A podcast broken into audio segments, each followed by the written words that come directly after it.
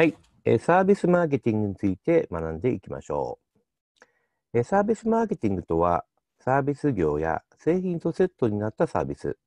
これらに関するマーケティングのことを言うわけですね。物のマーケティングとは異なったアプローチが必要だというふうに言われています。で、なぜ物のマーケティングとこのサービスマーケティングが、異なるのかというのはですね、その理由は4つあります。で、1つはですね、無形性と言われているものですね。サービスというのは形がないですよね。例えば美容室に行った時にですね、それは人の行為ですので、形がない、無形性があるというふうに言われるわけで、そういうわけで、サービスが形がなくて、購入前に見ることができないですよね。実際に受けてみないとわからないわけです。で、どんな髪型に、なるのかとか、マッサージね、受けた場合にもどんな効果が得られるのかというのは、事前にはわかりませんよね。例えば、物だったらば、例えばこのパソコンを買う。もちろんその機能はね、わからない場合もありますけども、でもこのパソコンを買ったんだっていうことはわかるわけですね。ですので、サービスの場合にはその、無形性があるので、その不安をなくすためにはですね、買い手はサービスの品質の証明を求めようとするんですね。我々はやっぱりどのくらいの、本当に品質なのだろうかとか、評判をね、聞いたりとかしますよね。美容室どうですかとかね、口コミとかもね、調べたりするわけですね。2番目、同時性、不可分性と言われているものです。これは生産と消費が同時に発生するので、サービスの提供能力に限りがあるわけですね。生産と消費を分けられないということなんですよね。そのため人気のサービス提供者には、複数に同時に提供、短時間で同じサービスができるための効率化などが求められたわけですね。3番目の理由はですね、異質性ですね。異なる質の性質ということですね。例えば、痛みの箇所や症状によってマッサージのやり方が変わるように、サービスはお客さんごとに要望や内容が異なりますよね。あと、提供者によって品質が変わることもあるわけです。うまいマッサージ師の人と、あまりね、慣れてない人とあったりします。よって人によってですね、満足度が下がらない工夫などが必要になるわけです。4番目、消滅性です。例えばね、美容師さんが事前に髪の毛を切っておけないように、サービスは蓄えておけないわけですね。需要の集中する時間と余裕のある時間がどうしても出てきてしまう。そういう意味では、オフピーク時の価格を下げたりですね、サービスを新たに開発したいと、こういった採用が必要になってくることもあるわけですね。サービスマーケティングを行うにあたってはですね、こうした4つの特性を考える必要があるわけなんですね。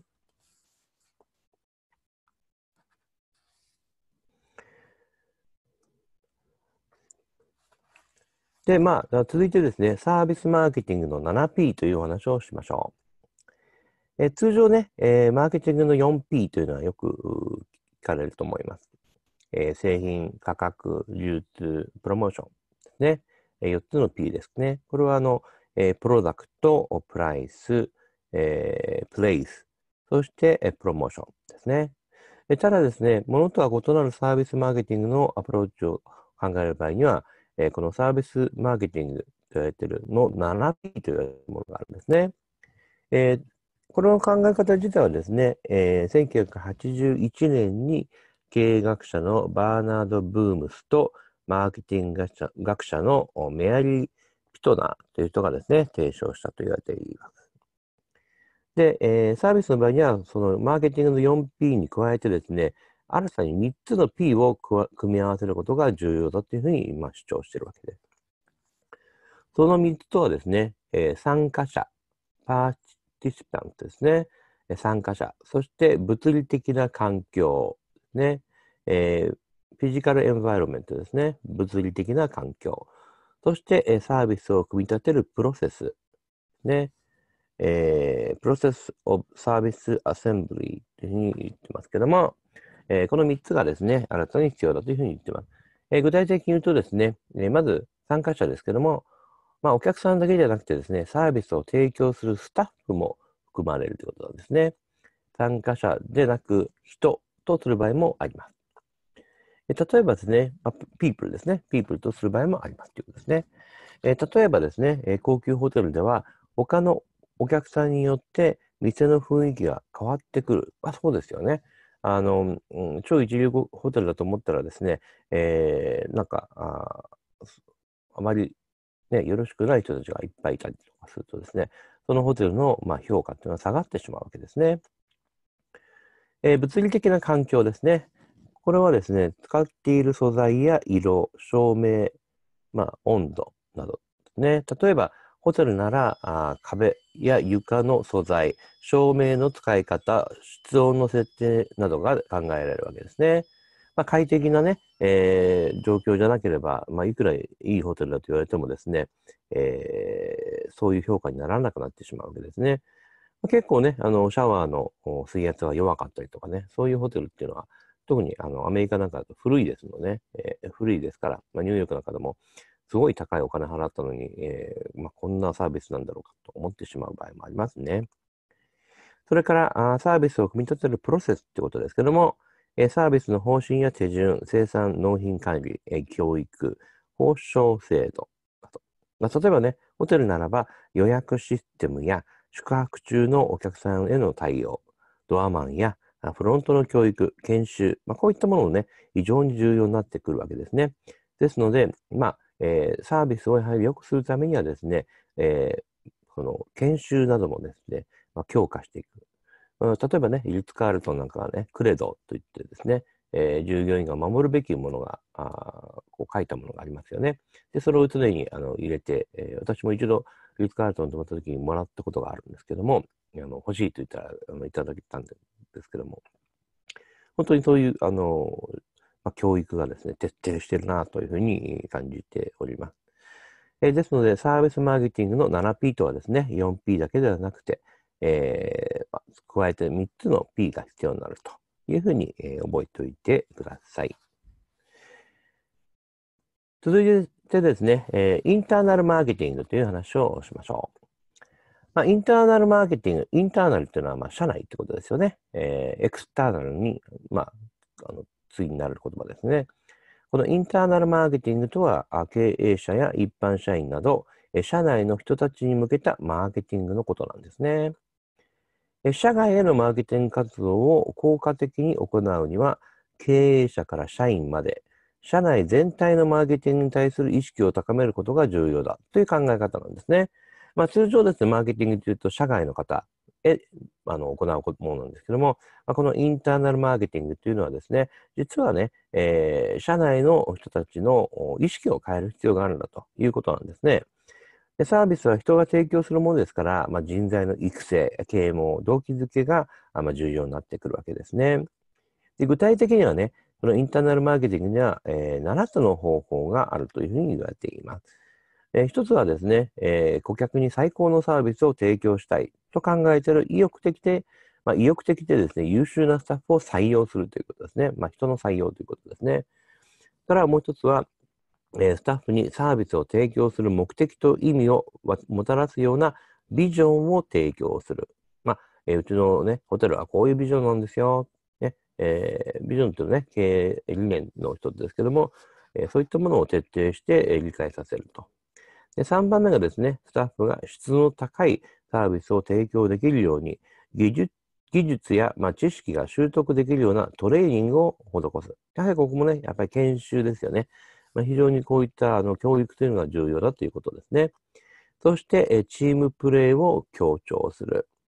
スタッフにサービスの自由裁量を与える。このですね、スタッフにサービスの自由裁量を与えるというのは、リッツ・カールトンの有名な話ですよね。1人当たり20ドルぐらいですかね。スタッフが自分の判断で支出ができるようになっているんですね。ですので、有名な話として、プールサイドでですね、日がかける頃に、ある男性がですね、ここに、椅子と、テーブルを用意してくれないかというふうに言ったらしいんですね。ただどうしてですかって言ったらば、彼女に、プロポーズをしたいんだというふうに言ったらしいんですね。そうしたらですね、その従業員がですね、気を利かせてですね、シャンパンと花束を用意してたと。で、その2人は、めでたく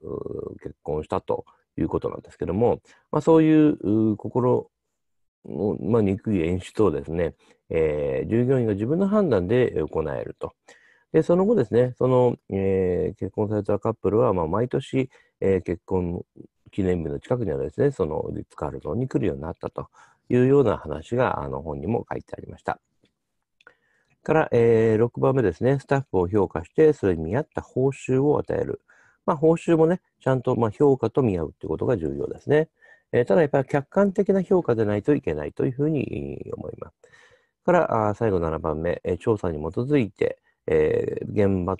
職場とスタッフの職務設計を行うということですね。何と、どういったことをやるのかということをはっきりと、示す必要があるでしょうということですね。サービスマーケティングでは、このインターナルマーケティングと企業がお客様へ行う一般的なエクスターナルマーケティング、そして、お客様と企業の双方向型のマーケティングである、インタラクティブマーケティングの3つがうまく連動することで、お客様とスタッフ、企業の3社に利益が得られるというふうに考えるわけですね。よくね、インタラクティブっていうと、ネットビジネスみたいな感じに捉えるんですけども、本来はですね、お客様との相互交流を行うマーケティングという意味なわけですね。インターナルマーケティングはですね、社内向けマーケティングのことですけども、いかにですね、この全体のこのインターナルとインタラクティブとエクスターナルをうまく融合させるか、これがですね、非常に重要なわけですね。はい、続いてですね、サービスプロフィットチェーンということですね。このサービスプロフィットチェーンはですね、1994年にハーバードビジネススクール教授のジェームス・ヘスケットさんらがですね、提唱したフレームワークですね。一言で言うとですね、従業員満足が高まれば、顧客満足も高まる。そして企業の利益も高まっていく。という因果関係を示しているんですね。で、この場合、従業員満足のことを、エンプロイメントサティスファクションということで、ES って言いますよね。そして、顧客満足のことは CS って言いますね。カスタマーサティスファクションですね。で、具体的にはですね、この図にありますようなサイクルになるわけです。まずね、給料や福利厚生といった社内サービスの質が高まれば、従業員満足度が高まると。で、続いてですね、従業員満足度が高まれば、その企業に対する従業員のロイヤルティが高まるということですね。忠誠心が高まるということですね。そして、従業員のロイヤルティが高まれば、従業員の生産性が高まる。忠誠心が高まると生産性が高まるという、前提に立っているわけです。そして4番目、従業員の生産性が高まればサービスの質が高まる。5番目、サービスの質が高まれば顧客満足度が高まる。6番目、顧客満足度が高まればその企業に対する顧客のロイヤルティが高まる。今度はお客さんの方のロイヤルティが高まるということですね。そして、お客さんのロイヤリティが高まれば、リピート率が高まる。口コミで評判が広がり、企業の業績が向上すると。最終的にはね、お客様の、ロイヤリティ、忠誠心的なものがですね、ファンを作ると。これを高めるためには、まずね、従業員がこの会社いいな、というふうに、従業員自身がね、思わなければいけないと。そういうふうに思うような、福利厚生とかね、給料とか、そういった社内サービスの質を高める必要があるんですよ、ということなんですね。ですので、IT 企業などでも、銀行なんかでもそうでしたけど、社員食堂なんていうのはね、充実していたりとか、今はね、もう無料でね、昼も夜も食べれるみたいなサービスをね、提供している企業も多いですね。そうすると、かなり、従業員は満足をすると。長時間労働というのも、もちろんなくすようにしなければいけないんですけども、会社にね、やはり1日8時間いるわけですから、その間が快適に過ごせるようにしようと。まあ、そういうことによってロイヤリティを上げようということですね。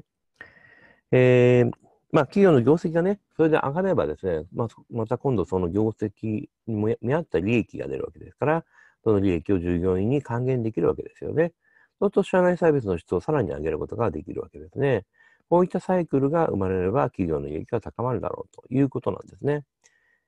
まあ、インターナルマーケティングのね、重要性というのがね、非常にわかるんではないかというふうに思いますね。まとめますと、サービスプロフィットチェーンとは ES を高めることで CS も企業業績も上がるという因果関係のことなんですね。続いてですね、サービスドミナントロジックについてご説明しましょ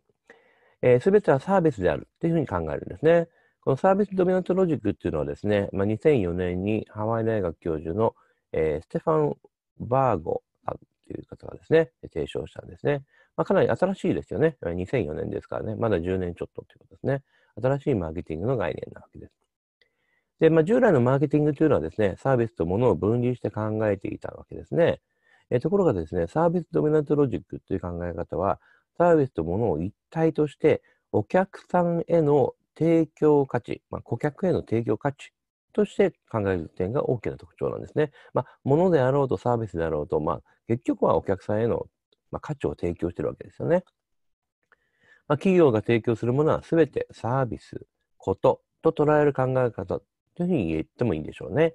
ですから、物を売ってもね、それはサービスの一部ですよということなんですね。結局、その物を使って、お客様は何か便益を得るわけですね。お客さんはですね、購入する人ではなくて、利用する人と捉えるということですね。この利用価値を重視するというのがですね、サービスドミナントロジックの特色なんですね。そうするとですね、物の考え方というのがかなり変わってくるわけですね。例えばですね、まあ、ランニングシューズなんかの、ね、例を考えてみましょうか。まあ、シューズと考えればですね、単に物なわけですね。で、それを売り切るということになるわけですけども、そうではなくて、まあ、その使えるシーンを考えると、例えば着替えに使えるランニングステーションを提供したりとか、走行距離などを記録するアプリを提供するなんてですね、まあ、トータルにそのものの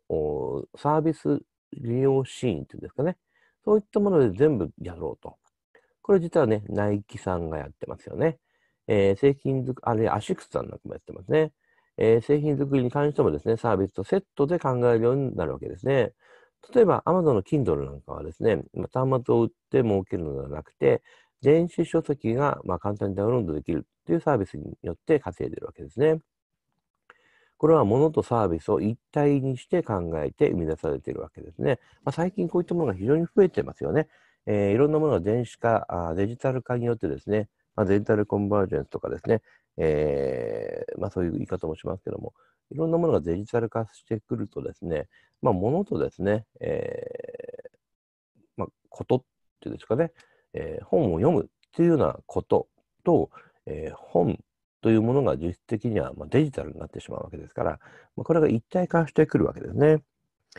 で、お客様もですね、単に消費する人ではなく、共に価値を生産する価値の生産者と捉えているのもサービスドミナントロジックの新しい考え方です。例えばね、お客さんからアイデアを募ってより良いサービスを作り上げていく、まあ、こういったこともね、結構インターネットの世界ではよく行われてますよね。ですので、ネットなんかでもブログなどで、あるいは SNS なんかでコメントをね、もらって、それによって、それをまあ、そのやり取りをね、交流をすることによって、まあ、プラットフォーム戦略でも、交流がすごく重要だということを、まあ、再三お話ししてますけども、お客様と交流することによって、自らのサービスもブラッシュアップしていくと。まあ、こういう考え方がですね、広がってきているわけですね。まあ、これがサービスドミナントロジックということですね。以上ですね、サービ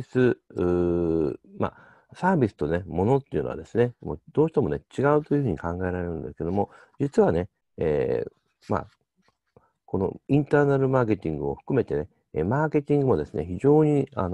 変化してきているということがお分かりになるんじゃないかと思います。ぜひね、